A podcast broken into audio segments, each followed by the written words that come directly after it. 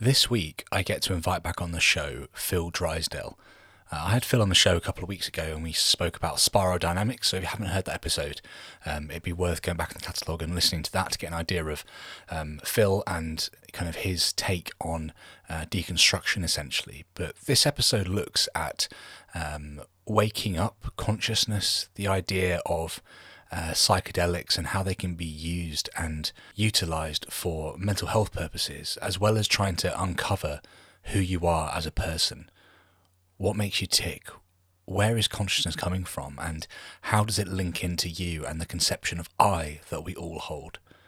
Anyway, this episode's a lot of fun. It's so good to finally be able to talk about this stuff on the podcast. Uh, I've got a few more episodes planned um, with some clinical researchers and also somebody who is a fairly well-known blogger on this stuff. So stay tuned and yeah, there's more to come.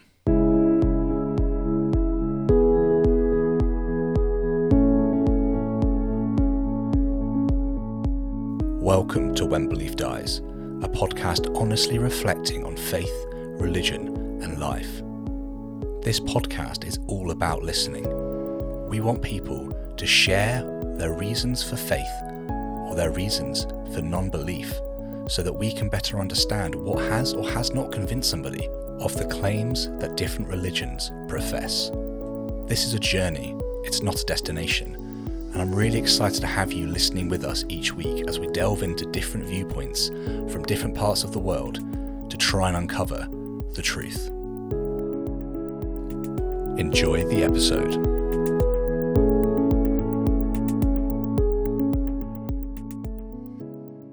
Hello, and welcome to another episode of When Belief Dies. My name's Sam, and I'm delighted to welcome back on the show Phil. Phil, how's it going? It's all right, yeah, it's going good. Um, I'm surviving. I, I I just mentioned the preamble, but I'll share with your audience because they really need to know. I, I'm, I'm in a bit of chronic pain right now, so I've suffered with chronic pain for about a decade, and so having a bit of flare-up, which always is a bit tiring, frustrating, whatever, all the all the emotions that you probably don't want in life. But it reminds me I'm alive. It it reminds me that I am here. I am in this body, and uh, the body is serving me, and the body is failing me, and uh, those are all good things to be reminded of at the end of the day. Yeah, it's it's weird. I mean, the, the audience know that I've got um I've got a really bad back and have had for many years, um and it's been a, a, a bugbear. In fact, it was it was the thing that, that kind of really kicked kicked off my my deconstruction uh, many years ago now. And um yeah, it's it's it's interesting how pain, and we and we were talking about this off air as well. But it's interesting how pain um has can have such an influence over you, um over not just your body, but also over how you think and how you go about life and, and the sort of things you want to investigate. Um, you you were saying before yeah. um, about how, how fascinated you have become with the study of pain um, in itself and how, how, how much of a new thing that is, um, which I think is great. I, I, I kind of also feel that, that kind of the the, the West's study of um, the mind and, and how, how things link together and how we how we understand the world um, is is so so new and so almost um, infantile mm. in its sort of like discovery. Um, so just to kind of let let the listener know before we just go on a random rant, which would be great. But um, basically, this episode is is is looking at uh, consciousness. It's looking at kind of the the, the waking up of, of of your understanding of consciousness, and also um, psychedelics. Essentially, they're looking at kind of how uh, certain substances can alter the brain state and your chemistry, and help you to experience things in a different way. Uh, which I mean, this is really exciting for me. So I've I've written a few blog posts um, about this, which haven't gone live yet. So this podcast is going to go live before I share my experiences on the blog. Um, mm. But it's It's great to be able to actually kind of have the opportunity to talk about this with, with you, Phil, uh, for the audience. But it's, it's it's really nice to talk to somebody who I know from you know the other podcast episodes I've heard of yours, who's gone through similar experiences. Um, anyway, enough said. Um, I think it'd be really cool if if, if you're happy to to kind of talk about um, what got you looking at consciousness, what got you into the brain and into this sort of um, this sort of other side of of the human condition. Yeah, I don't know. Like, I mean, it's, it's I, I always struggle to kind of like think back and go, where did this begin? Where, where, what kind of weird? I'm a very uh, kind of spiderwebbed thought. I just go in one hundred ten different directions. They all eventually kind of connect up and make a beautiful pattern in some way, shape, or form. But figuring out where I went and how I got there is very hard for me sometimes because I do, I'm very scatterbrained. I kind of go all over the place. As if your listeners have listened to our last conversation, they will know. Um, I do kind of bounce around a lot. Um, but I think a lot of it was living in pain, um, you know, um, working through that and understanding, learning pain. I, I mentioned the preamble to you again, that like when you start to understand how pain works, you realize, oh gosh, every pain is in your head. So this is the new understanding of pain, that it, whether you've been shot or whether you trip and you didn't really hurt yourself, but you're still like, ah, you know, like whatever, um, your brain is deciding you're in danger, therefore I'm going to send you some pain signals to kind of make you focus on it and deal with it. Um, and it's the same way that you can, you know, have a very serious injury, but if your brain decides, oh, actually you're safe, you know, you don't need to know you're in pain, you're dealing with it, you're aware, you're, you're, you're not going to push yourself further and injure yourself further or whatever. Like, there's that constant battle in the brain, but realizing, gosh, if that's what's happening with me in chronic pain, and my brain has learned that certain things are dangerous and it's going to force me to be in pain to try and stop me to do it, I need to see if there's something where I can rewire the brain, I can master the brain, I can, you know, give it more safety signals than it's getting danger signals or whatever. And and I think that caused me to stop and kind of consider, like, how do you master the brain? Aren't I a brain? Right? And and it's, I've always thought, um, if people are familiar with kind of Ken Wilber's kind of um, quadrant, like you, you have on the right side, you've got the external kind of looking on, and science loves like looking on something, pointing at it and going, that is a fly. I can look at that fly. I can tell you how big it is. I can tell you how many legs it has. I can tell you how it flies. I can cut it open and tell you what organs it may or may not have. I can tell you how it works and ticks and whatever. Um, but I will never be able to tell you if that fly has a thought. It will never be possible. And in the same way, I can go, oh, that is Sam, and I can tell you how his brain is functioning. I can tell you if his brain is alive by wiring it up to some machine. I can tell you if it's lighting up the right areas. I can even tell you what area is responsible for certain thoughts, because I ask Sam, hey, can you think, you know, think of a really scary situation. Oh, look, the amygdala kind of starts to wire, like wind up, and oh, that's probably for fear. There's other ways we can tell that as well, obviously. Um, but, you know, you can start to look at that. But if I was to say, hey, Sam, how's your day going? What are you feeling right now? You know, what, you know, very quickly, if I start diving into the mind, like, what, what are you thinking? I very quickly hit a wall. Um, and I guess I lived in this, and that's more the left side of, of, of Ken Wilber's quadrant, which is the internal. Um, and it can only be known through communication. It's only in talking with you I can know what's going on in your brain. I can dissect a million brains and never tell you what those people's favorite car was. Never. That will never happen. Maybe one day we'll get so powerfully, uh, whatever, we can start taking apart neural pathways and re-engineering them in a computer, and then maybe telling and asking them a question. Or still, we'd have to ask that computer a question, right? Um, and so there requires some sort of communication there. And I think I lived on that right side where it was all external, all reductionistic, all very kind of like, what can I observe? And I realized if I'm going to deal with my pain, I need to start figuring out how to deal with the actual inner workings of this and what's happening to me, and and and, and questioning, what do I feel, what do I think, what's happening to me.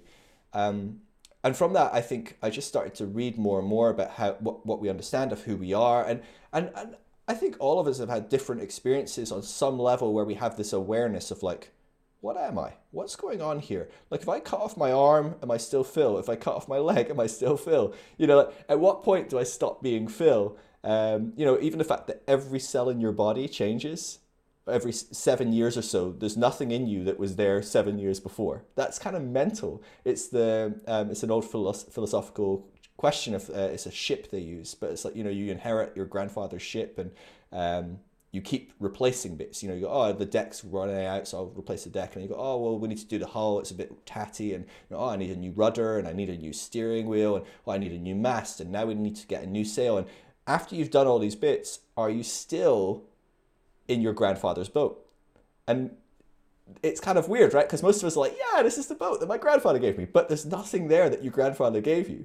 Um, and this is what the, the human body is on some level as well, is there's an there's a me that transcends all of this stuff, and even potentially on some level transcends the brain, um, depending on how we, we approach it and how we see this. But most of us can take a step back and observe and go, Phil is this, but there's someone that is watching Phil. There's someone that is observing. There's someone aware. I have a thought, and there's someone that saw that thought coming about and went, oh, I didn't make that thought. I didn't, you know, I'm just seeing that thought.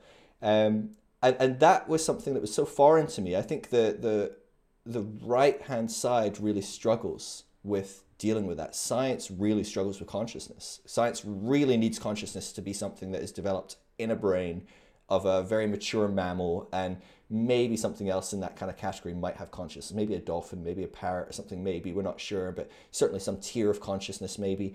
But you can't have consciousness if you're a jellyfish, you can't have consciousness if you're a rock. We just can't have that, um, because we can't take apart a rock and see anything that would give it consciousness. Um, but there's no way to say that a rock doesn't have consciousness. We don't know. There's no actual way to say. Um, and, you know, you look at certain things. There's a great documentary on Netflix recently called Surviving Death. I say it's great. It was pretty whatever in the middle. Maybe I just didn't find those things in, that interesting. But the first episode, it was called Surviving Death. And the first episode was um, about people that had died and come back. Um, and some of the stories are fascinating. You know, people that had died and Um, and then they came back, and they, they can describe in great detail what happened when they were dead. They were literally on the table, dead. Um, no brain activity, no heartbeat, they are gone. Um, and they can describe what the doctors were talking about, the music that was playing, the type of tools that they were using to, you know, crack their ribs or, you know, whatever. And, and like literally things from like, you know, like it was like, oh, you know, uh, How, what are you going to do after this, you know, and, and oh, I'm going to my daughter's recital, and they could tell this story, and the doctors are going, what the hell is happening, because you were dead, you were not here. Um, and they described that they literally watched the whole thing play out. They literally were above their body, and, and, and we've heard stories like this a million times, and maybe there's a very rational explanation for this. Maybe there was some brain activity, maybe you could still hear things, maybe your brain paints this amazing picture of seeing it all, um, but there's some really cool stuff like that that you go, huh, if the brain is dead and I'm still here, what am I, right? You know, these fascinating things.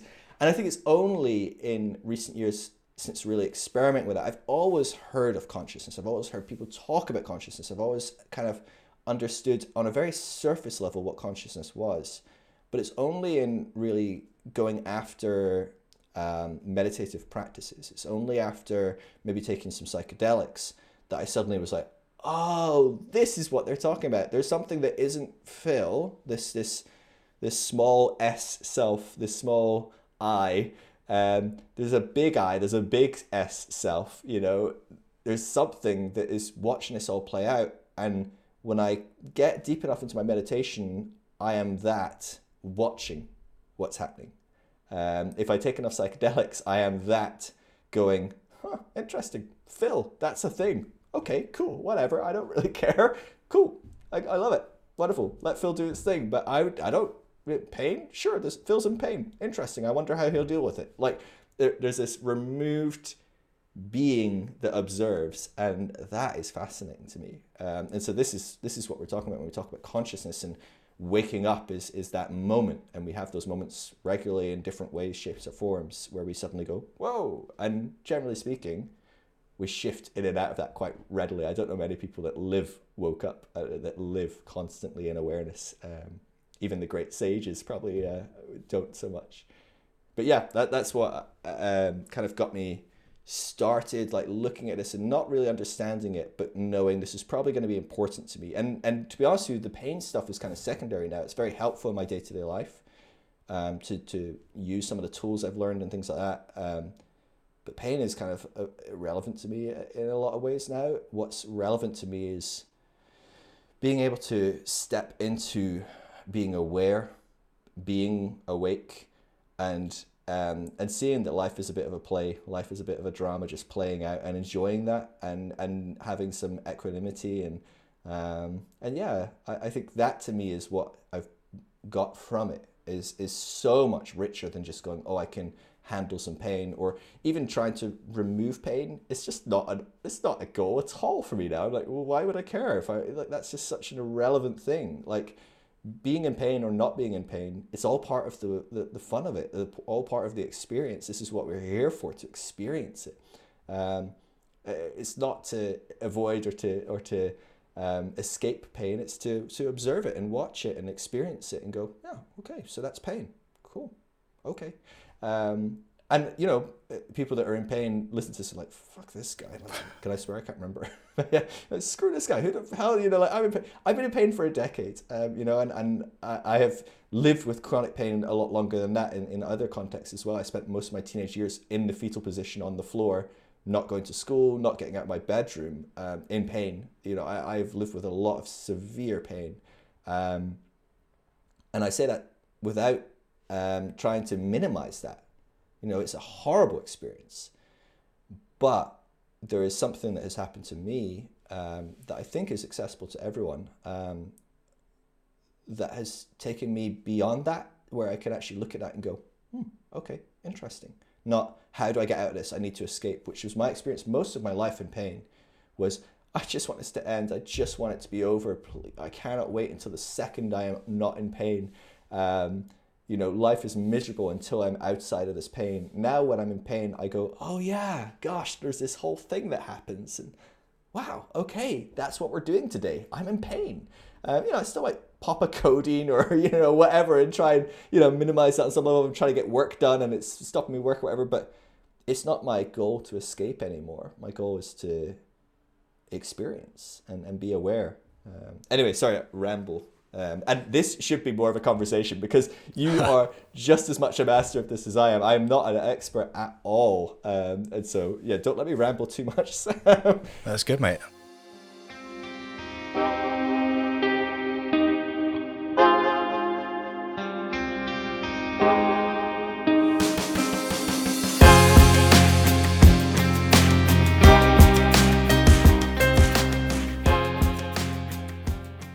What, what's been your experience of, um, you know, how did you s- start becoming aware of consciousness and, and being awake? Was that something that you pursued, or is that something that just kind of you stumbled into?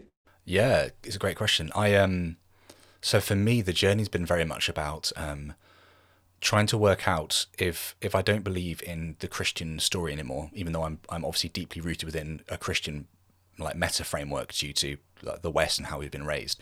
Um, mm. But if I don't believe in the kind of the foundational truths of of a, of a classic Christianity, a conservative Christianity that I was brought up in, um, where am I based? What what is my purpose and my reason and my destiny and all those sorts of big questions? And um, it was through um, essentially doing meditations. I started off with um, with Headspace, uh, which is a guy yeah. called Andy. I think they're actually based in California, but he's like a, a secular Buddhist or ex-Buddhist, whatever language he uses.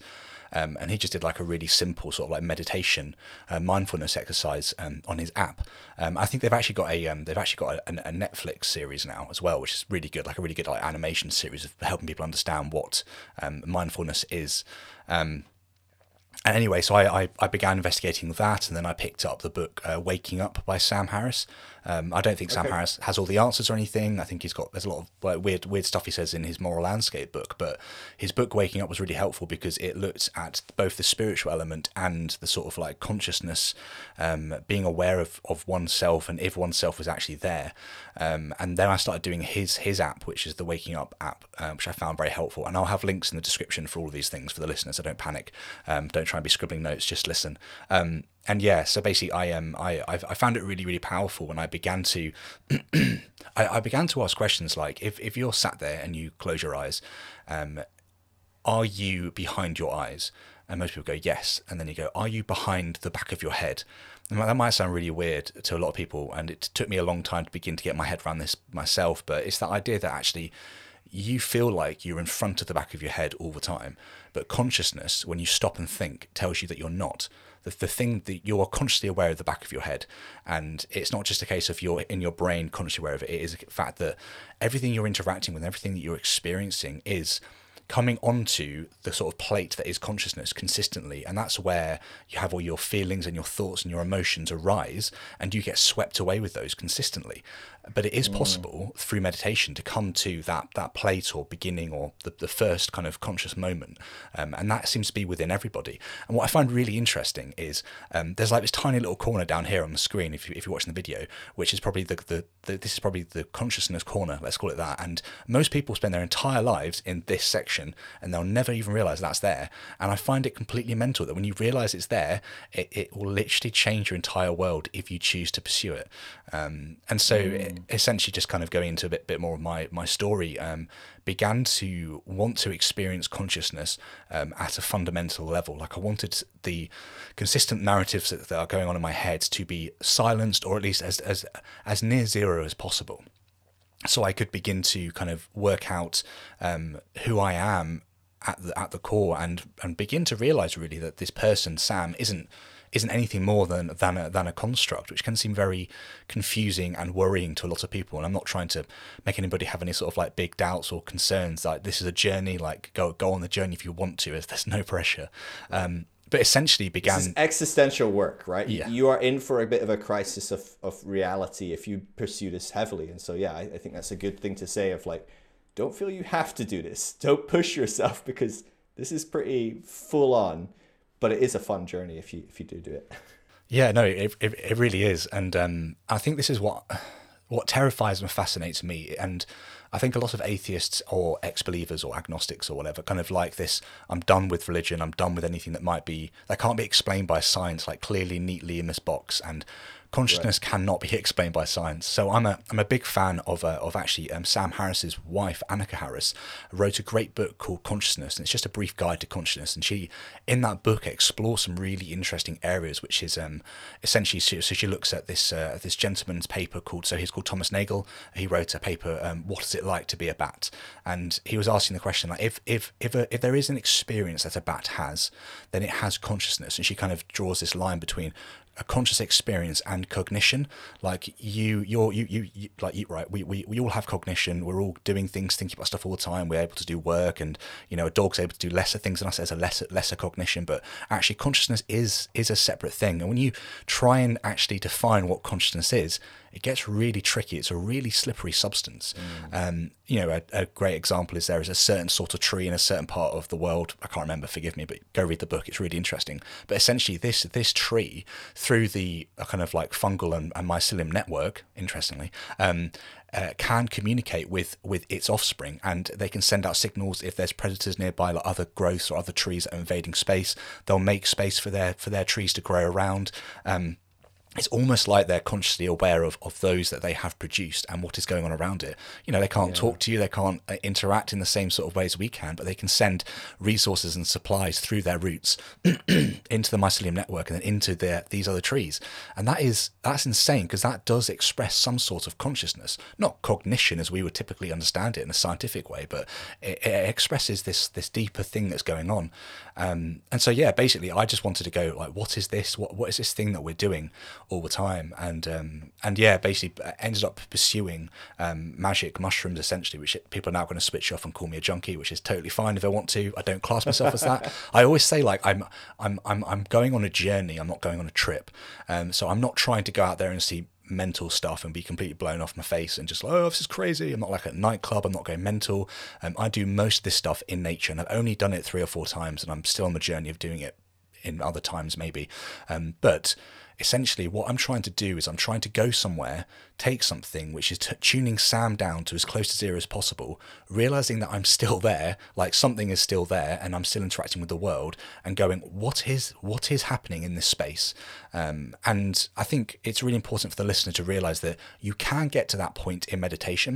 So uh, people like in a sort of Buddhist tradition might call it enlightenment, um, or, you know, becoming, you know, fully woken up, or whatever language they want to use. And I think what you begin to realize the more you meditate and the more that you experience the sort of like non like non-drug elements to this is um you can experience moments of being enlightened or awake, um getting into your car, sitting at your desk, in this conversation right now. Like you can be brought to the point where you're aware of that that plate of consciousness before your thoughts and feelings come come out from.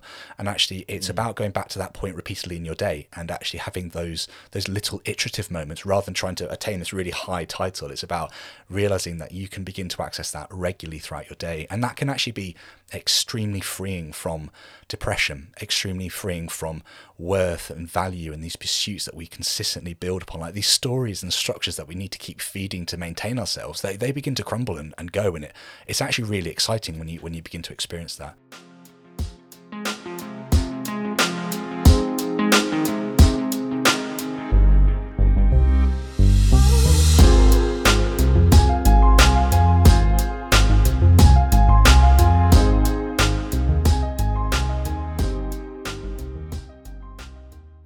anyway, I, I don't want to start preaching, so I'm going to be quiet. But yeah, that's a little bit of my of my story.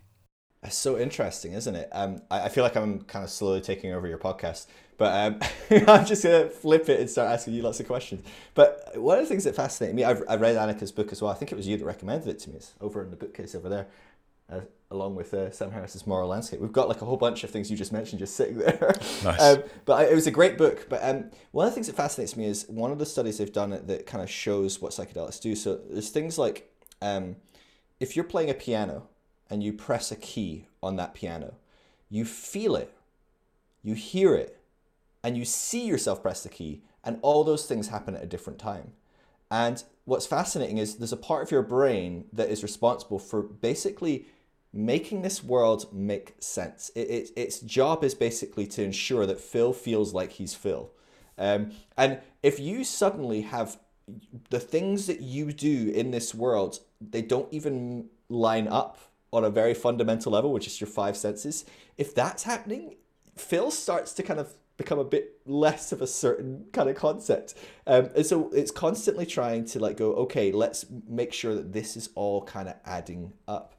Um, and what's interesting is when you take psychedelics, what they've found is that part of the brain just kind of shuts down. It stops trying to build an ego, stops trying to make sure that Phil has a nice packaged story all around him where everything is kind of designed to make Phil feel like someone. Um, and so what happens is kind of the idea of Phil kind of just switches off for a while. Um, and so it's really interesting. So even just from that right-sided, very scientific, very reductionistic con- concept, we can see, oh gosh, that shuts down. But what's interesting is there's still a very strongly formed I. There's still a very, very much a thing that is me there.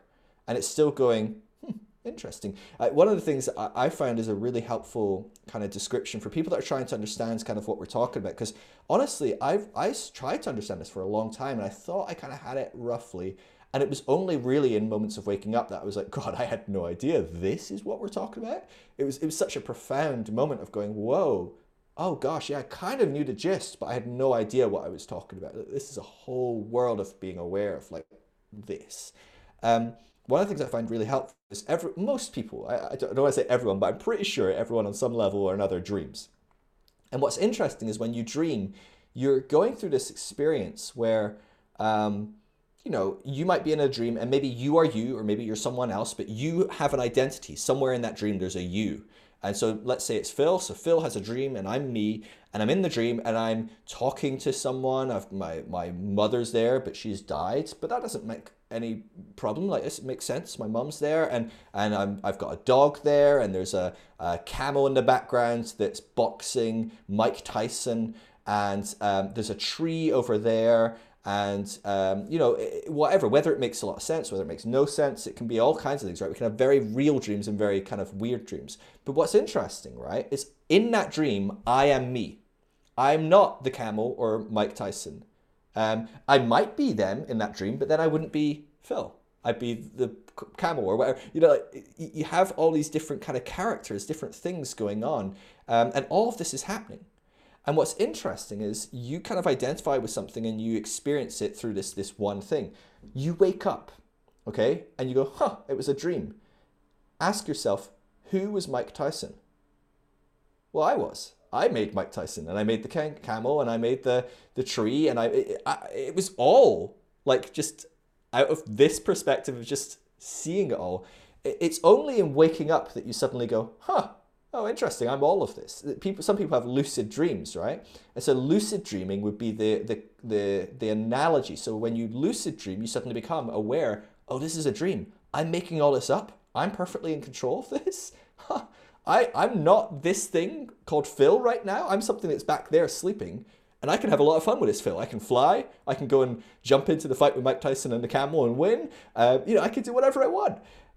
Waking up, becoming aware, you know, stepping into what is conscious, what is awareness, is lucid dreaming in a sense. It's suddenly going, oh, there's a Phil that thinks he's a Phil, that thinks he's a person and thinks he has a story, and he, his identity is he's married to a Tilly, and he blogs and does Instagram, and he uh, is sitting in his office.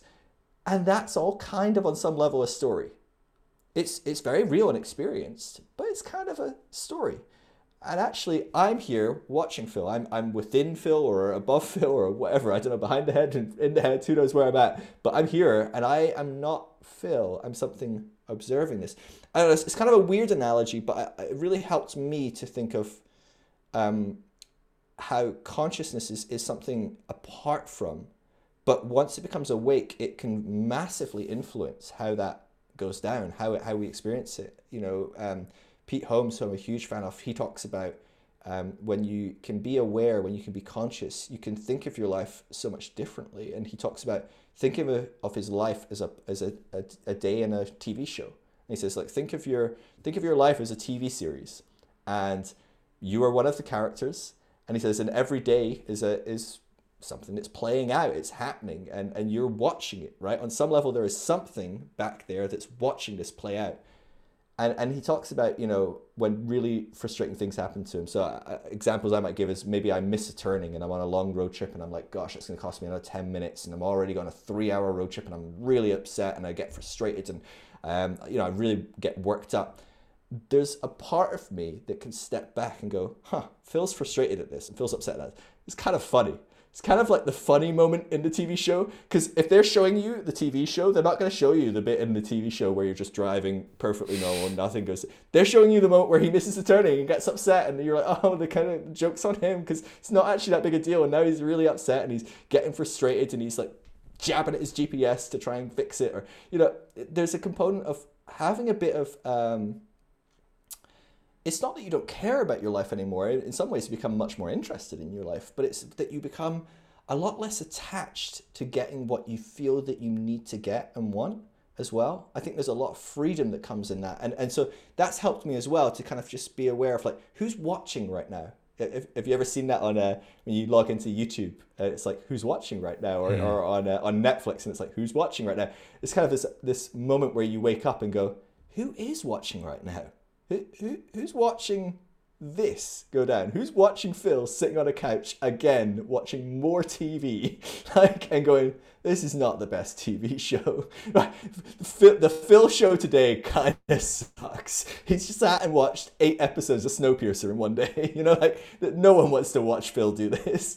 Um, that's a that's a good question to ask everyone again. Who's watching? Um, what what what are we watching? Sorry, rambling again.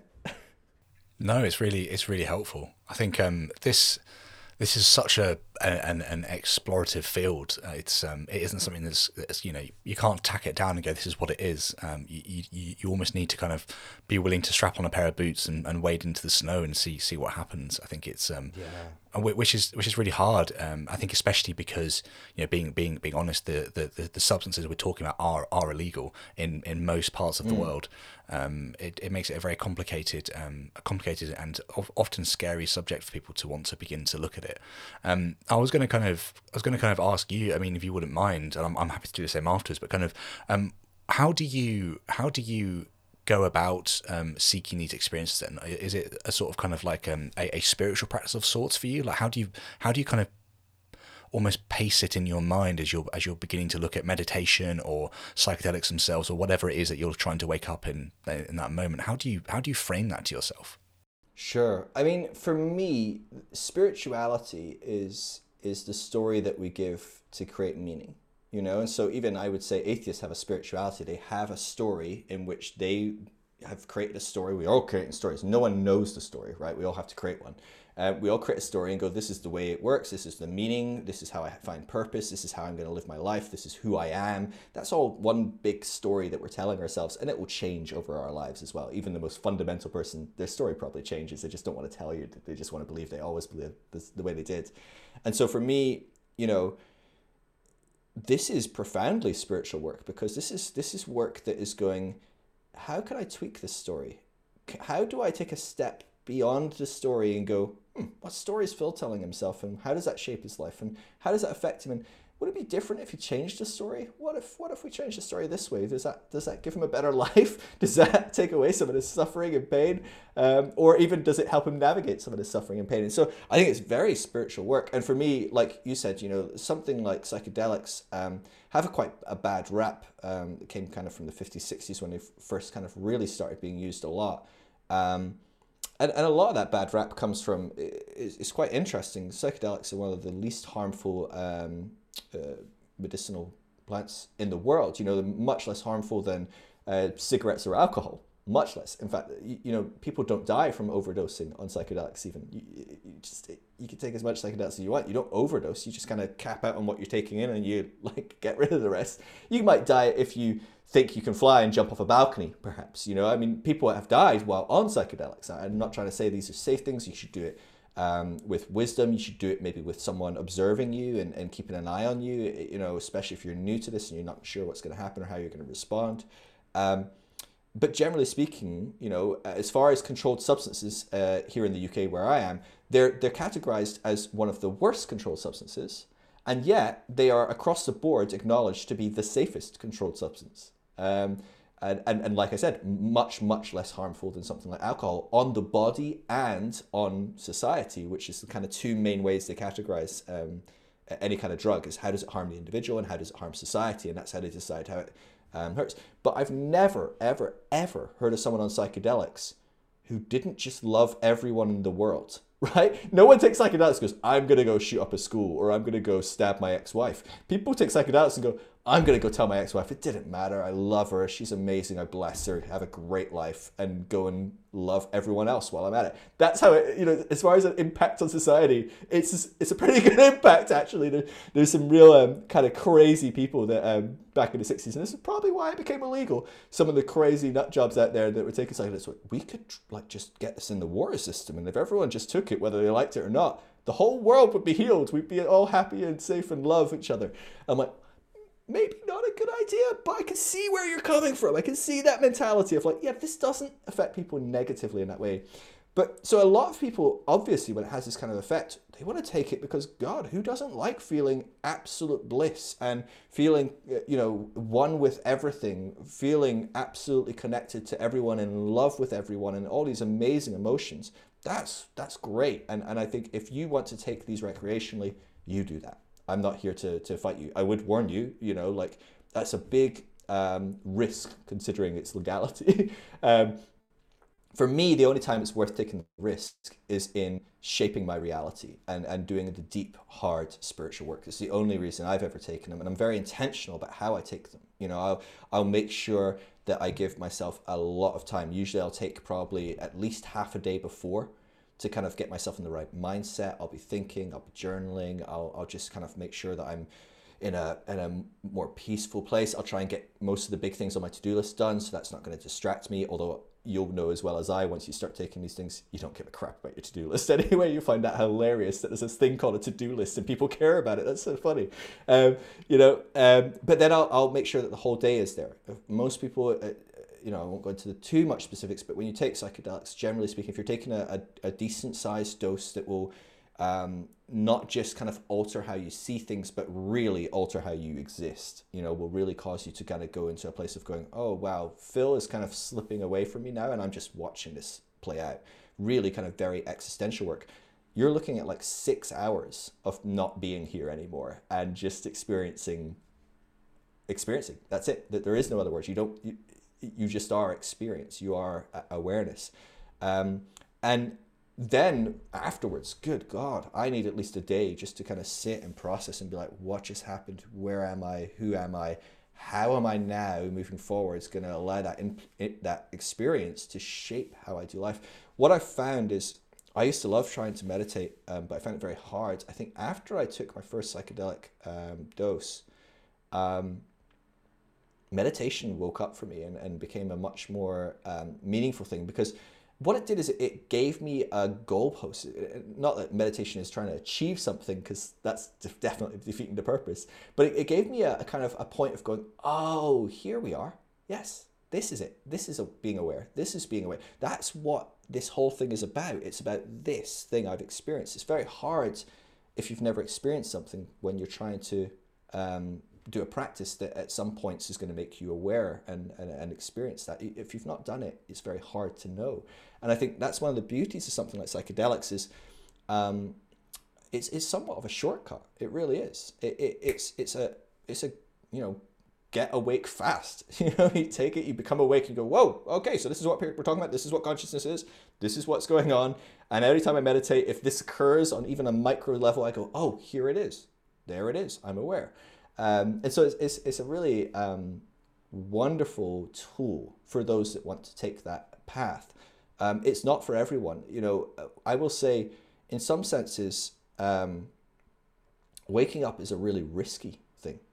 Um, we talked about this a bit earlier, like becoming aware that your ego is not who you are is utterly terrifying. We have spent our entire lives developing an ego, developing an idea of self so that we feel comfortable. I mean, even from scientific points of view, we can break this down. Who is Phil? Okay, well, let's look at why we make decisions. Most of our decisions are led by gut bacteria, right? Gut bacteria are controlling who we are. If we took the gut bacteria out of our body, most of our decisions day in, day out would stop. We wouldn't be making the same decisions we, we made yesterday. Um, you know, even like the fact that a huge percentage of our body is made up of other organisms, not even what I call Phil or, or human.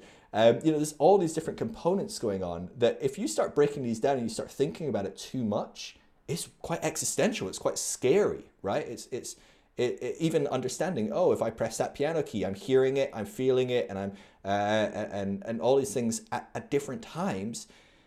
Wait, so you're telling me that like my brain is tricking me into this form of reality? Like that's a scary, it's scary stuff. And so my point is, just waking up to that every now and again and going, whoa, that's kind of trippy, and then jumping back into our body and going, oh no, okay, I'm Phil. Never mind that. That was a blip in the radar. That's quite hard existential work. To do that and then have six hours where you don't get to step back and be Phil, that's really hard existential work. And, and this is where you get things like the term ego death um, and people having um, very hard trips. I, I would never use the word bad. So what's interesting is um, in a lot of the studies, they're studying like crazy psychedelics right now for a whole host of things, depression, anxiety, chronic pain, trauma, all sorts of things.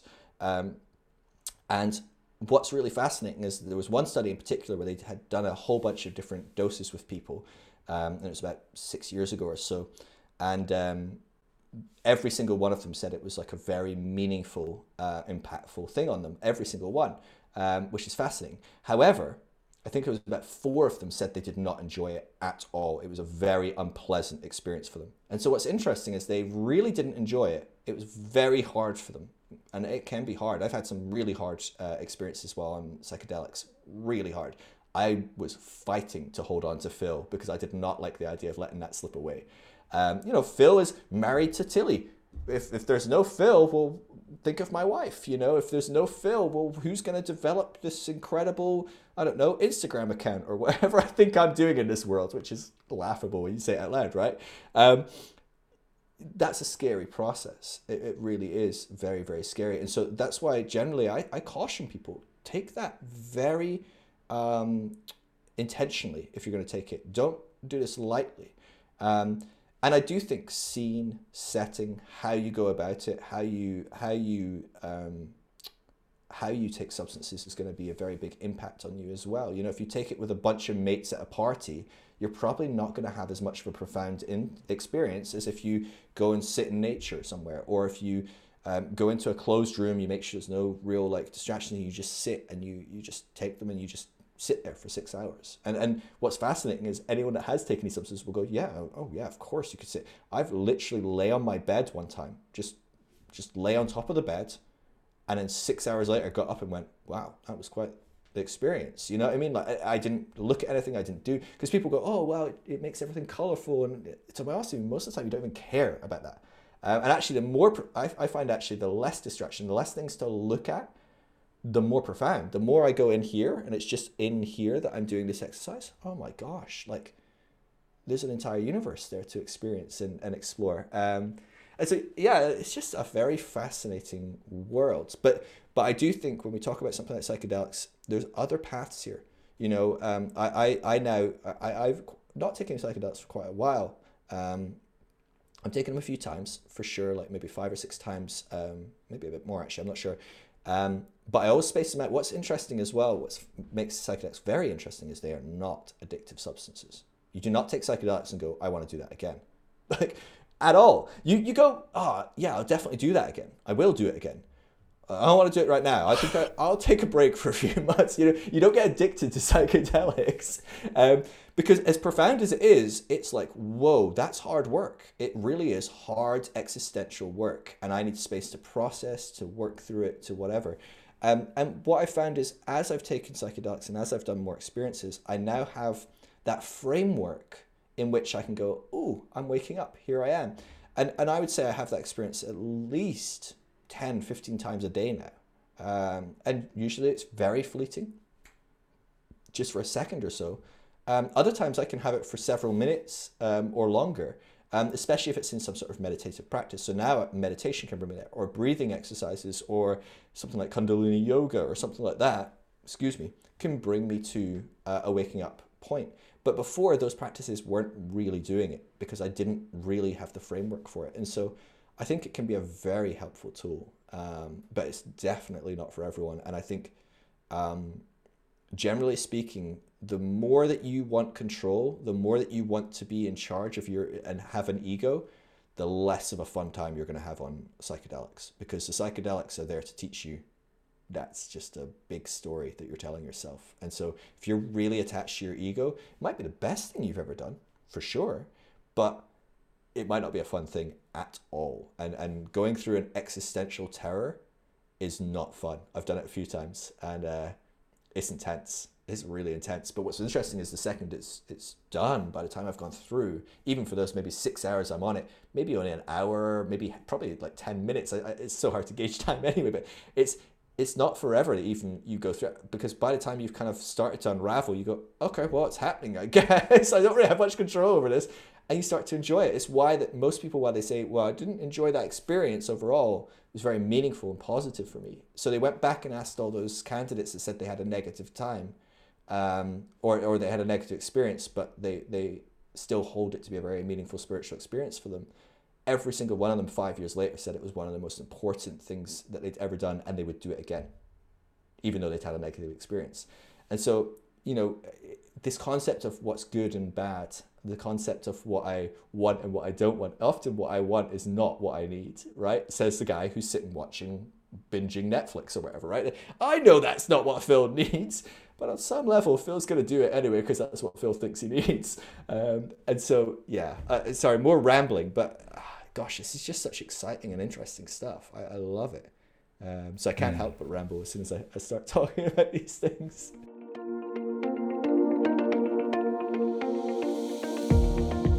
Hey, I want to take a minute of your time to talk about supporting When Belief Dies. This will always be an advertisement-free podcast, and for that reason, I hope you will be willing to share this episode with your friends and family. Subscribe to the podcast in your favourite podcast app and check us out over on YouTube. Finally, I want to ask you to consider supporting the show financially. You can support the show on Patreon with a monthly gift or a one-off donation via PayPal. Everything that you give goes directly towards running and improving the blog and podcast. Take a look in the description for all the links, and thank you for supporting the show. Right, let's get back to this week's episode.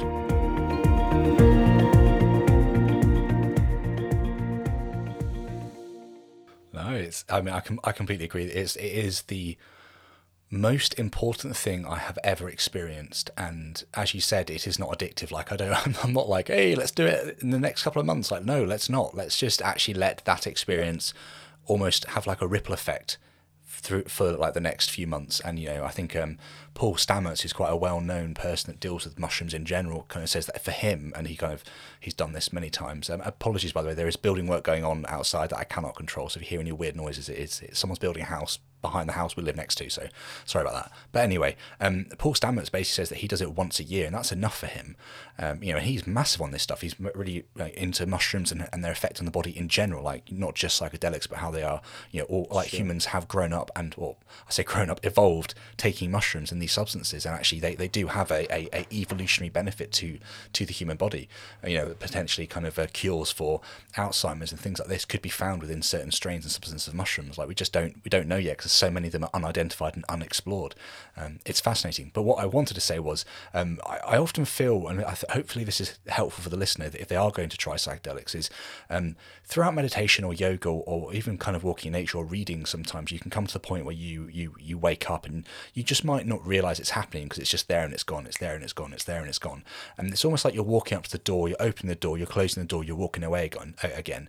But if you take one of these substances, you're going to be pushed to the door, the door's going to be open, you're going to be pushed out and the door's going to be shut, and you're going to be in that place, and you need to be able to be okay in that place. Um, and if you're not okay in that place, you need to be basically aware enough to realize that whatever you're experiencing is you trying to tell yourself something. It is consciousness trying to go, this this needs to be dealt with, we need to work this through. And I've read countless blog posts, so many books, so many YouTube videos of, of people experiencing uh, bad or negative or not positive experiences, um, and actually realizing that they're working through like their parents' death or something in their mm. life that happened to them or something else, because of the way they connect consciousness to it.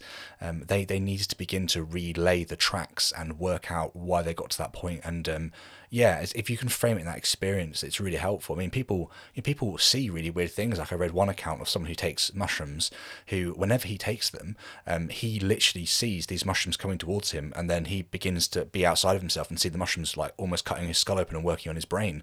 Like that's what he sees. I mean, I don't really actually see anything. Like, you know, things can move in, in weird ways, but that, that's it. That's as far as it goes for me. It's much more in here. And I, I mean, that's where I've always been anyway. Even when I was a very spiritual person, it was always a, a deep spirituality. It wasn't a happy clappy crying everything. It was very much like an internalizer, and that sure. seems to be how my consciousness plays out in that space as well. Um, but yeah, just to kind of reiterate, you, you can experience these things, but I think I think it was Sam Harris that said this. It's it's it's almost like um, there are different bubbles of consciousness, and what taking the substance does is it punches into another bubble, and you're in this bubble most of the time, and this this little corner that I was mentioning before, it punches into that, and then you're able to then realize that you can now freely move in and out of that, and because you know you know the path to it, yeah. you, you're fully aware of how that can happen. It's almost like the door that was barred or locked or was only ever open open openable is now always openable, and you can always just go up to it. It's almost like the, the door's been kicked in and it's never going to quite shut in, in the way it had done before. So when, listener, when you take this, if you do take this, just bear in mind that it, it will change you forever. Um, and you might never take anything again, but your experience will still stay with you, and you'll listen back to this episode, or you'll talk to your friends about it or your family, um, and you won't help but be talking about it in these sorts of ways, which I find fascinating because the story seems to be the same. Um, you know, there are kind of people taking D M T, there are people taking, um, there's that, I can't, I can never remember what, what, it, what it's called, but there's another substance which is like a green drink, which they use in spiritual practices. Um, ayahuasca. Forget, yes, thank you. Um, ayahuasca, and that's like heavily utilised. Again, it's kind of like D M T, uh, but a slightly longer lasting version. Um, and it, again, it like, whenever people take these substances, what they see changes, but what they experience seems to be very, very similar, um, which is fascinating. Like across culture, across time, you see ancient carvings of mushrooms or funguses or different things, because people across the whole of humanity, the, like everywhere in the world, have gone and explored and found this stuff and realized there is something that is linked to our foundation that, that we can experience when on these substances. Um, there's, a, there's a really interesting... Um, A book as well. I know uh, Joe, like the Joe Rogan podcast, he's a big fan of D M T and mushrooms and stuff, and it's a really, really good podcast. Obviously, it's the, I think it's the best podcast in the world by by its stats anyway. Um, but he's a big fan of, of D M T and, and mushrooms and these sorts of things, and he does it on the show now and then, which is really interesting to see how he changes and interacts with people. Um, he does other things mm. on the show as well, which we're definitely not not not like condoning. But anyway, um, you know, these these things are really interesting because he begins to talk to people about kind of how um, mushrooms could even be linked to the early kind of Judaic roots of Christianity, um, how how it's linked to the Christian, uh, that's a Christian, the, the, the, the Christmas, Father Christmas story. Like the, there's different things that you can see um, within society and within our cultures that it's just there, but unless we look for it, we don't care. It's it's in this little corner. It's just there. We just box it away. It's illegal. It's a class A drug. We should never do it, but it's not addictive. It's not toxic. Um, obviously, if you're going to go to the street corner and buy something you don't know what it is, I'm not going to say that's okay. But you can you can know what you're yeah. taking. Um, and it's just about doing your own research and, and weighing up the risks and going, the police might knock on your door and it's a class A drug. You need to work this thing through and work out if it's okay or not for, for that for that to yeah. happen. But having having had, so I, I had really, really bad eczema when I was um, when I was a little boy. So I say little boy, like I was between eight and thirteen. So it wasn't, you know, at thirteen I was pretty much as tall as I am now, but I was still mentally mentally a little boy. And um, to to to the, to the point where I just stand there in my boxers and cry and not be at school because of how painful these massive holes in my skin were and how I couldn't do anything. Um, and that led to a series of depression, and I still have depression. These things, like these these these substances, haven't cured um, the the condition that is Sam, but they've given Sam tools in his arsenal to be able to work these things through effectively, where sometimes conversation breaks down, where um, a belief in a very personal God has kind of slowly eroded away, where where these things that I thought were once there have gone. I've been able to go, they're still really important, right? It's still important to have counselling. It's still important to have good friendships. It's still important to have a spiritual element to your life, however that looks now that you're either in or out of Christianity, whoever's listening. But The, these are new tools, tools that haven't been explored and are rarely spoken about and are slowly popping up on podcasts like this, like your podcast. I was amazed when you were talking to your wife um, for, for your hundredth episode or whatever it was, and you began to talk about about magic mushrooms. I think one of the things you said, well, is it is it okay that I talk about this? Like, am I going to be in trouble for talking about this? And it's just like people need to stand up and realise that it's okay to talk about it. It's also okay to say you've taken yeah. it. Um, and it's okay to be honest with why you're doing it. Um or have done it in the past, I think. Yeah. Again, that's just a rant. I apologise, but yeah.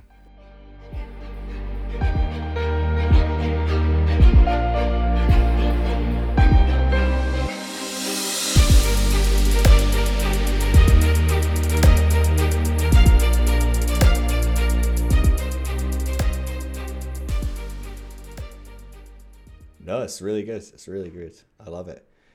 Yeah, I mean, it's, it, and the thing, I guess, it's really tough because you'll maybe have experienced this, right? You've tried to write blogs about your experience, or, or you know, I'm sure you've tried to tell uh, people, loved ones or whatever about your experience, and maybe you haven't, you're terrified to tell them. Um, I'm sure that's really a component as well. But like, you, you try and explain something like waking up to people, and, and we've tried in this podcast to use different analogies and expressions and, and whatever, and uh, it's not possible.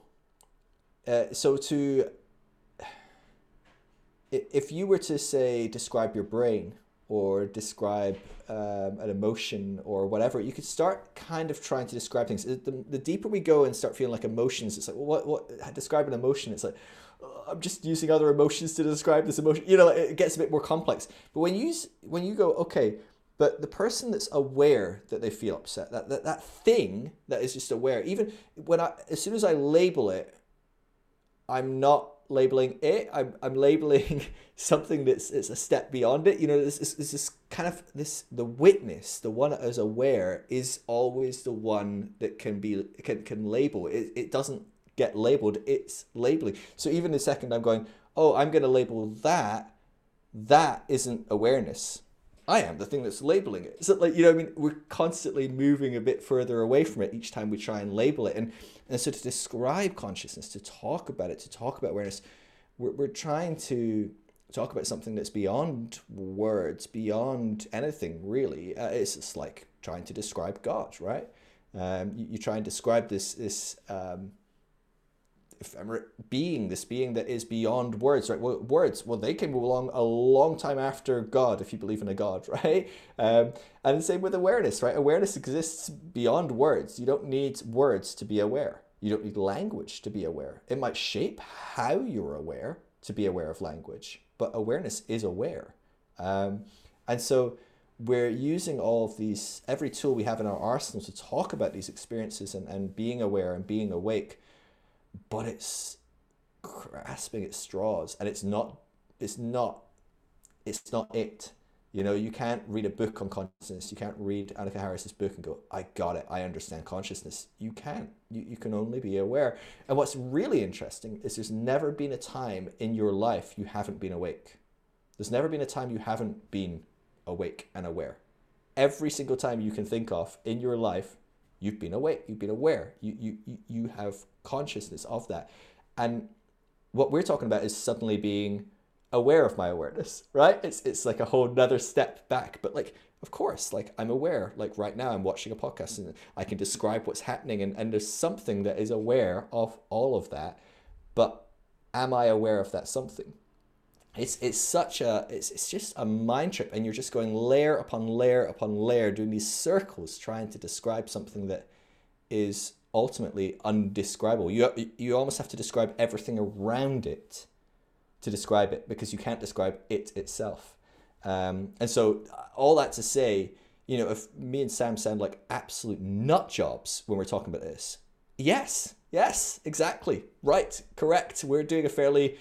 Uh, incomprehensible job of describing the incomprehensible. Like it's it's hard to do, um, and so you know it, it it's you're not you're not not getting it if you're not getting it, in a sense. You know, like it, it is a component of just like this is something that is very hard to describe, and, and we are kind of just grasping at straws using any metaphor we can, um, but at the end of the day it has to be experienced to to know, um, and maybe even just listen to this podcast makes you a little bit more aware that, like, next time you try and meditate, you go, oh yeah, huh, that's, oh, that's what I'm doing. That's what this exercise is. Oh, I've, yeah, I've done this before. I know what this is. I've been aware.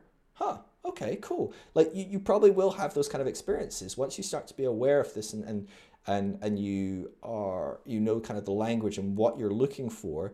You're going to be much more likely to suddenly realize that, oh yeah, this is happening, because we do it all the time. We really do. Um, Yeah, on, on some level or another, we are consciously um, aware of things all the time. Like mm. That's how we live life, is aware. Yeah. I find as well, um, people think that meditation is about um, almost stopping your brain making sound, or like, you know, having experiences mm. or thoughts, whatever. They think meditation's about um, being somewhere that you're not. And actually, it, that is literally not what meditation is. Meditation, uh, for me, this is maybe just my opinion, but meditation is the art of becoming aware that you are, are lost in thought, becoming aware that you're lost in, in an emotion. And it's it's that going, where did that thought come from? And then watching that thought disappear and realizing that thought is nothing but a thought, although a moment ago it was everything that you are, which is weird. And then going back to just witnessing what arises within you. And then, of course, you're going to get lost in something again. Like that's how we spend our entire lives, is lost in narratives. Like it's going to happen. Um, it could be work, it could be family, it could be something exciting, something really worrying. It could, like, there's so many things it could be that you'll get lost in, but you'll get lost in something, I promise you.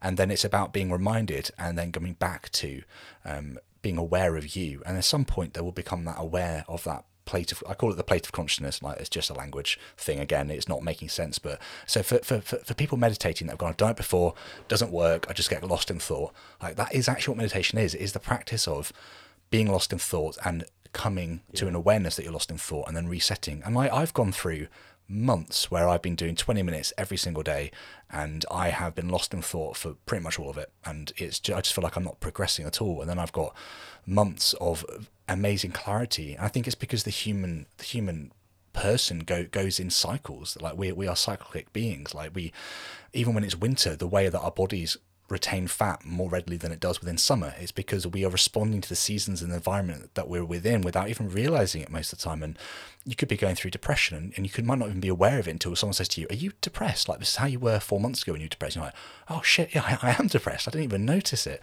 And it, it's, this, it's this realization that if you don't feel it now, it doesn't mean you should stop trying. It's about recognizing yeah. what the purpose of meditation is, and that's the purpose of realizing that you're constantly lost in thought, uh, constantly. You can't get yeah. away from it. Yeah. Yeah. Well, that's it, that is it to a T. I, I always come across this. People are like, "Oh no, I don't like meditation. I just think too much." And I'm like, "Oh, wonderful! You're doing it. You're aware you're thinking. That's that's awareness. The person that the, the thing that thought, "Oh no, I just thought another thing when I'm not supposed to be thinking." Huh? Who thought that? Because you're supposed to not be thinking is an idea, is a, is an is some sort of thought. But who noticed that you're supposed to not be thinking and then you thought? That is awareness, and you're doing it. So even the thought of going, oh, there's another thought, that's it. It's not, ah, oh, I've got rid of my thoughts. Well, then what are we aware of, right? So what are you aware of now? Oh, there's no thought. Great, you're aware. Oh, there's another thought. I'm failing. No, that's awareness. Now you're aware of the thought. Um, and so I I, I find um, one helpful practice that I found um, quite helpful is if if you just sit the next time you meditate, instead of trying to like calm your mind or clear your mind or any of that, right? All I want you to do is sit. You can even do it with your eyes open. You can do it with a busy room. You can do it with the T V on if you want. Obviously, I would try and quiet your scenario and your situation as much as possible. Um, but then just sit. And I want you to just, as you are sitting, just just say to yourself, as you notice, just, I'm having a thought. I am seeing something. I am hearing something. I am feeling something. And just observe what it is. You don't have to think about what you're thinking. You don't have to like think about what you're seeing. But if you're just sitting there and a bird flies by, you just go, I am seeing something. And then you hear the construction work and go, I am hearing something. And then you have a thought, oh, fucking construction work, that's going to be annoying on the podcast later. And you go, oh, I'm thinking something. And, and just observe. So you're not then going, oh, why am I thinking like that? And what am I thinking in? Why, you know, and, and maybe you start to get lost in that thought and you're thinking loads and loads. And then you just bring yourself back and go, oh, I'm thinking something again. I'm still thinking. And it's just, that is what we're going for. And that's training the brain to, to go, oh, this meditation practice, it's not about avoiding thinking, avoiding seeing, avoiding hearing. It's about being aware while all that goes on. It's about giving the, uh, uh, the thing behind all this, um, stretching that muscle, punching through that door and going, hey, how can I make this door a bit wider so that as stuff's happening, I'm aware of it more often and I'm aware that there's something that's aware. Um, because yeah, that, that was a huge barrier for me for a long time because I live in my head. I live thinking, thinking, thinking, thinking. It doesn't stop. I can meditate for two weeks. It doesn't stop. I'm still thinking. But now I can be aware I'm thinking and there's a thing that steps back and goes, oh, Phil's thinking about this. Hmm, interesting. Cool. I guess. Whatever. Yeah. It's, it's, it's equanimity. Equanimity is it, it suddenly steps back and goes, hmm, okay, cool. Fine. Let's, let's do it. Um, so yeah, I, I think that's, that's great advice. Like, you know, not to get too caught up in, in it. All these practices, it's not about, you know, if you meditate for pain is a really helpful one. If you use the Headspace app, there's a great meditation um, on pain. And, and it's just, the point of it is not to escape your pain or to fight off your pain. That's often a byproduct, is that you actually find tools to deal with your pain. But the, the point is you just sit there and go, okay, where is the pain? Oh, it's in my right knee. Okay. Is it, where about in the right knee is it? Oh, it's there. Is it still there? Oh, actually, no, it's moved. Oh, what shape is the pain? Hmm.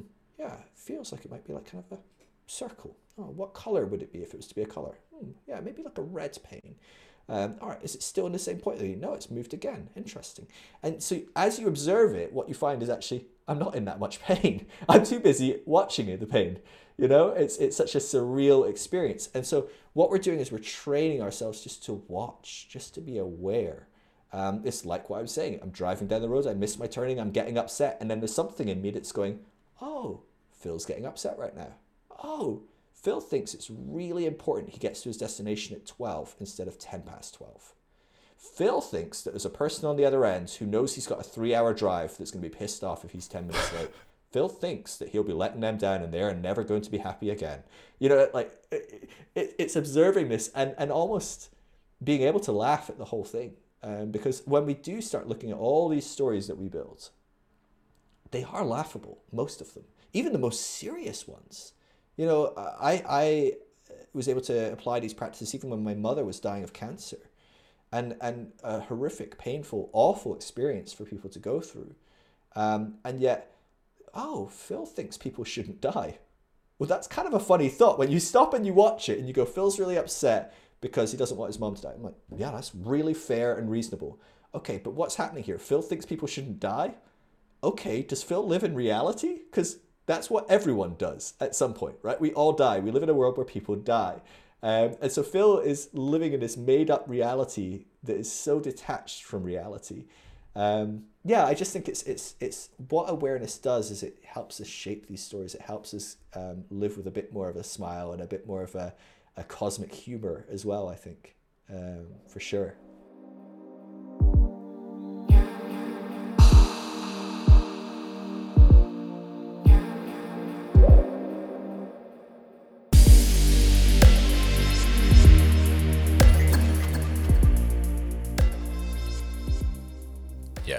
No, no, it's so true. And I think what I find fascinating about this is, so there are things that have happened to me in my past that I, I hold on to and I get angry about or emotional about, and I can hold that anger for decades, right?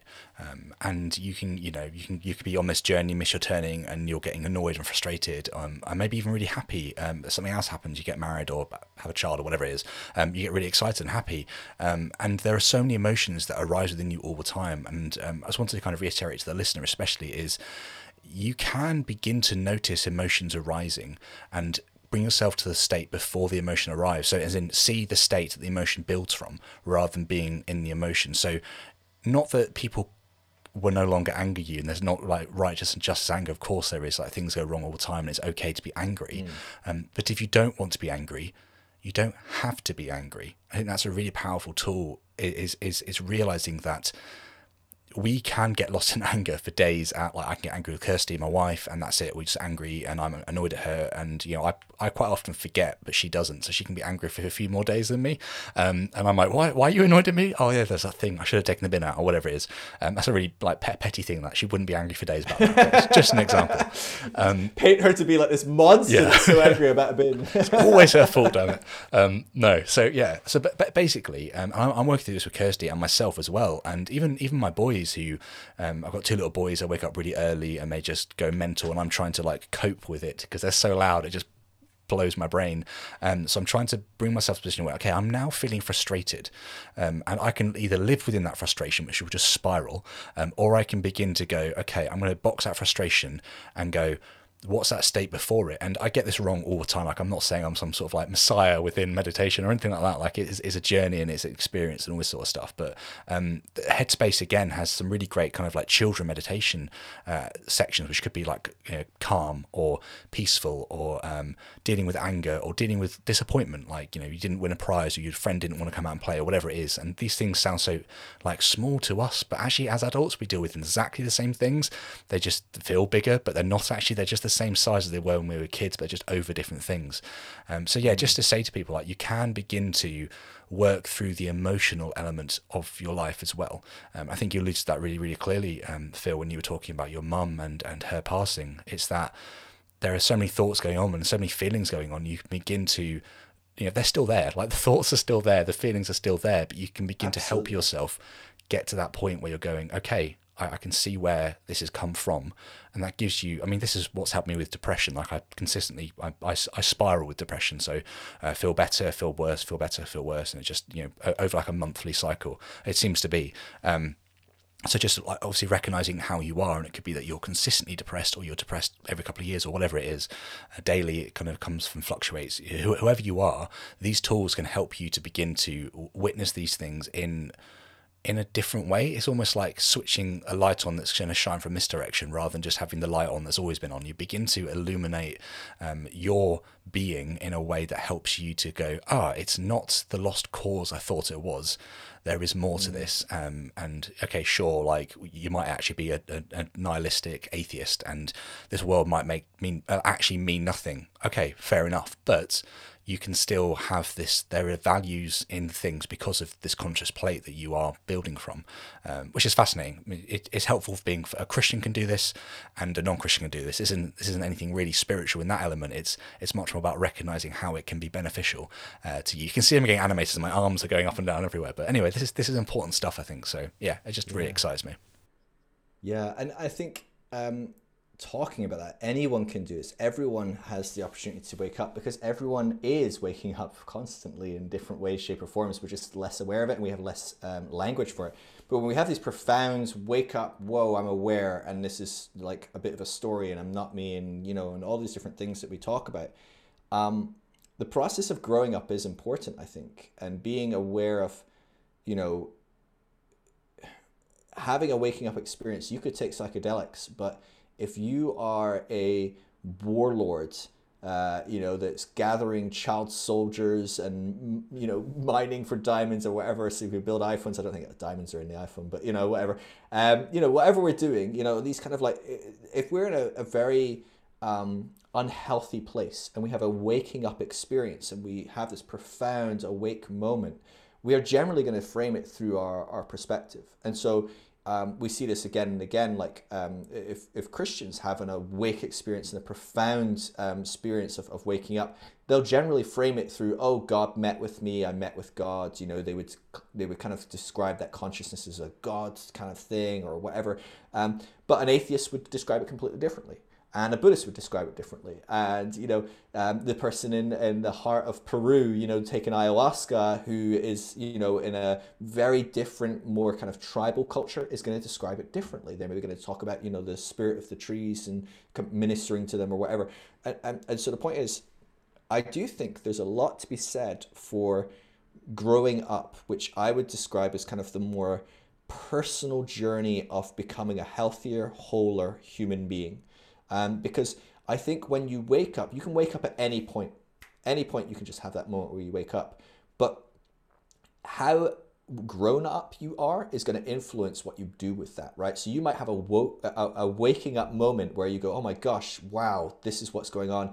But if you're in a very um, unhealthy, unevolved place of mind, you might go, oh my God, God just visited me and he um, has shown me the truth, and therefore I'm going to go and kill everyone that doesn't accept it. And you have the Crusades, you know, or whatever, you know, or, um, and, and so that, I mean, that stuff happens, right? People have these profound experiences of suddenly waking up and having this, but they frame it through a very limited and maybe primitive kind of form of spirituality. And I think a lot of religions can be very non-primitive. They can be very uh, enlightened and evolved forms of spirituality. So, you know, you could be very primitive or very evolved within something like Christianity. So I'm just saying we should be growing up so that we can, as we wake up, as we have these experiences, we filter them through a healthy perspective. We don't filter them through a, a very unhealthy experience, because it's very easy to hear something like what we're talking about here and waking up and going, oh, this is a very, um, this, this is a great thing. Well, actually, it can be a very unhelpful thing at times. It can be a very um, dangerous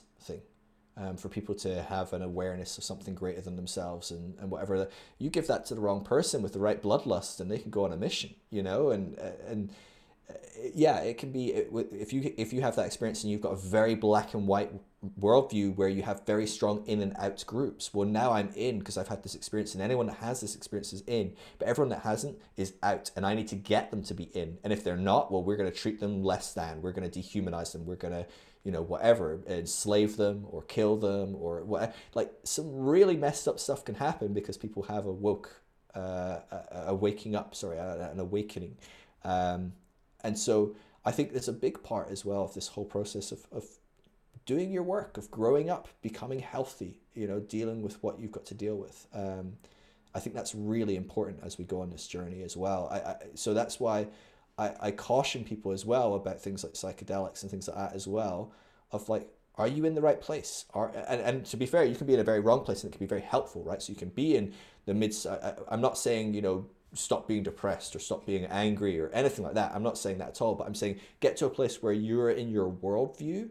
You're not maybe so militant. You're maybe not so fundamental. Maybe you're not so in and out, and you hate certain groups and you love certain groups. Like, those kind of mindsets are probably not going to serve you very well. Um, psychedelics might still rip you out of that and, and help you grow. Psychedelics can help people grow up, um, but often they will, uh, they will potentially be quite limited to where you are in your worldview as well.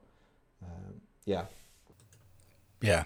Very helpful. And I think very, very true as well is, um, it depends who you are and where you are as to how you're going to use it. It needs to be a tool. It doesn't need to be an end in itself. I think that's the big thing. It needs mm. to be something you're going to do to experience and grow in, rather than something you're going to do to get the badge or to have completed a mission or something. Like, it, it isn't an achievement. Um, it is, it is a tool to progress something. And if you're going to then use that to, yeah, destroy people's lives, it seems weird when when you're on it. You probably thought they were the best things since sliced bread, like you absolutely loved them, and uh, now you're going to twist it around in some sort of weird framing. Um like uh, yeah you need to allow it to open up your mind and to show you that what you thought was real isn't actually the really correct way of looking at stuff. And um and that can be really challenging. So this is why people like have potentially negative experiences, because they begin to get pushed through the door and they try and push back, and there's this invisible hand that's making you go through, and like, I don't want to I don't want to do it, no no it's, it's too late, you've taken it, you need to let go and go with it. Um but if they have a really negative experience, it could be like, we need to ban this, this is, this is a substance that is completely unacceptable, it's we need to have a five thousand pound fine or whatever, and we need to get people to go to prison straight away or whatever it is. And it's that, yeah, recognizing how it should be taken, when it should be taken. And I mean, that's that's a complicated journey, I think. Something the U K is going to be going through for a long time, I think, trying to navigate that one. Um, but yeah. It'll be one of the last, that's for sure. Yeah, it looks like that, doesn't it? Um, Phil, is there anything that we haven't said that you thought would be good to talk about in this kind of waking up episode? I don't know. I mean, I am a novice, so I mean, there's probably a lot to be said. I'm sure anyone that is uh, is well versed in this topic and is um, an expert would be pulling their hair out that you had me come on and talk about this. So uh, there's probably a lot. Let me say that. And and you know, we're, again, we're talking about something that is beyond everything. You know, it, it's it's um, anything we talk about, awareness is there, aware of it, um, and so. um, every single time we try and describe it, we're describing something a little bit removed, a little bit removed every time. And so, you know, bear in mind, this isn't the perfect description of exactly what awareness is. It's not the, the be all and end all. It is about having those experiences. I do recommend people try different practices. They, they go and, um, you know, try different meditation and just, and just being aware um, that, you know, what they're looking for is who's watching, who's, who's watching this experience go down. It's not about, am I thinking too much? Am I thinking too little? Have I managed to clear my mind? How, you know, is, am I feeling emotional right now? Do I need to stop feeling emotional? Um, I, oh, I'm in pain. That's distracting me from meditating. No, no, no, no. It's just who's watching right now. Let's, let's watch um, and just stretching that muscle and, and, and exploring there. I think if you can do that, you're well on your way. Um, and, and it's an exciting journey. It really is. And, and it's got profound impacts. And it's not, like I said, you know, like, um, you know, it can have profound impacts on how we navigate really hard situations, how we navigate hard emotions, how we process um, living with trauma or depression or anxiety. Um, but it doesn't, uh, it does, it's not a cure for that. It's not a fix for that. And, and actually a lot of those things are important and good. Um, and that's a very controversial thing to say, but you know, pain can be a good thing. Pain is important. You know, if you, if you, um, I don't know, if you get bit by a snake and you're in pain, that's really, really good because it's telling you go to the doctor and get the antidote, get the anti-venom, right? Um, if you're not in pain, you just keep going and you die a, a mile down the road, you know? Um, and so pain and suffering and these things, we're not, I'm not saying they're bad things that we need to transcend and, and look at and go, oh, that's just, you know, this, this secondary thing. No, no, no. There's amazing tools that allow us, they, they allow us to engage with these things more. And, and to be honest with you, I'm more emotional now um, that I'm more aware and more uh, awake to what's going on. And so t- don't hear what, what I've been saying or even anything that Sam said as, um, you know, any of these things are wrong or to be escaped or not good. They're, they're wonderful. Um, the beauty is we can actually be aware of them and enjoy them. Um, rather than just being caught up in them all all the time. Um, and I think that's the the exciting part. You get to watch your life play out like a drama, like a movie, and, and enjoy the ups, enjoy the downs, wonder, gosh, what's Phil going to do next? This is a disaster, you know? Phil is really struggling and this is intense and, and gosh, what's going to happen next? Rather than being so caught up in that, you, you can't move forward, you can't, um, you can't see what's next, you know? And so there's, there's amazing opportunities ahead um, for, for people that are um, pursuing this path, waking up. I, again, I would caution people, be really reserved in um, how you approach these things. If you're nervous about this sort of stuff, if you're anxious about this stuff, that's probably a good sign. It's probably a sign that you are very much still wanting to be quite in control of who you are. Um, if you're very black and white, if you're very fundamental, it's going to be really scary getting torn out of that and into a very uncertain and open and grey world. Um, that's, that is scary. And, and be, listen to yourself, listen to your body, start exploring that in other ways. Can you explore in meditation? Can you just taste some of these things and, and, and open yourself up to go, yeah, okay, maybe I would be able to kind of like explore this a bit more. Um, but you're in control, you know? I think that's the, the thing with the psychedelics is you're not in control anymore. You choose to not be in control for six hours or whatever. Um, I think that's a helpful thing to remind yourself of as you take it and you suddenly go, oh my gosh, I'm freaking out. I don't want this to be this way. Well, good luck. You, you're done now, right? You're in. Um, but you can remind yourself, hey, I chose to do this. This is something I chose. So yeah, I'm choosing to lose control. I have control of this and I had control and I gave up my control for six hours. And so I need to roll with this. I need to trust past Phil who made this decision that this is going to be okay. This is going to be fine. And in six hours, it will be over. I, I, you know, it will be over. Whatever will happen, I'll, I'll have my nice packaged Phil here again, and he'll be trying to reframe all this story.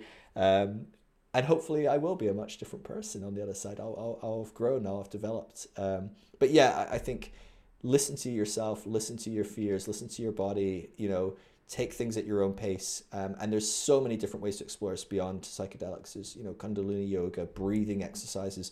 Wim Hof is a really um, great person to check out for breathing exercises that really grounds you. Just lie on the floor and do his breathing exercises for three rounds. And I guarantee you will be very present and aware. Um, it's, a, it's an incredible practice. Um, and so there's lots of different things like that that you don't need to um, do anything illegal. Um, you don't need to do anything scary. Very normal and, you know, I breathe all the time every day. I can do some breathing exercises. That doesn't scare me too much. Um, and so, you know, figure out what, what works for you and, and take it at your own pace. That would be my, my big thing to say, um, you know, as we, as we finish up, like, yeah, it's, it's going to be okay. And you don't have to go here at all. You can live life utterly unaware of awareness. Um, you are still aware, whether you like it or not. That's how everything is happening. It is awareness. And at different points, you will become awake and aware of it. Um, but without practicing, without stretching those muscles, you probably aren't going to experience it as often. You aren't going to experience it for as long. And you maybe aren't going to get the benefits of having those moments of waking up either. Um, so I do think it's worth uh, exercising and, and trying those things. Beautifully said. I'll make sure, like I said at the beginning, there are links to, um, I've, I've got you know, a couple of apps for meditation. I think we mentioned Headspace, Waking Up. There's a few yoga apps I think are great. There's the Wim Hof. Um, I think he's got an app as well for breathing, but I'll make sure they're all yeah. linked in the description. So listener, yeah, if you want to begin exploring these things, enjoy and go at your own pace. Um, yeah, Phil, it's been so good to talk to you about it. As always, you're such a great guest and you've got so much to share. So yeah, thank you for your time and, uh, and sharing. So honestly, it's, it's really good of you. Thanks for having me. I loved it. Really enjoyed it.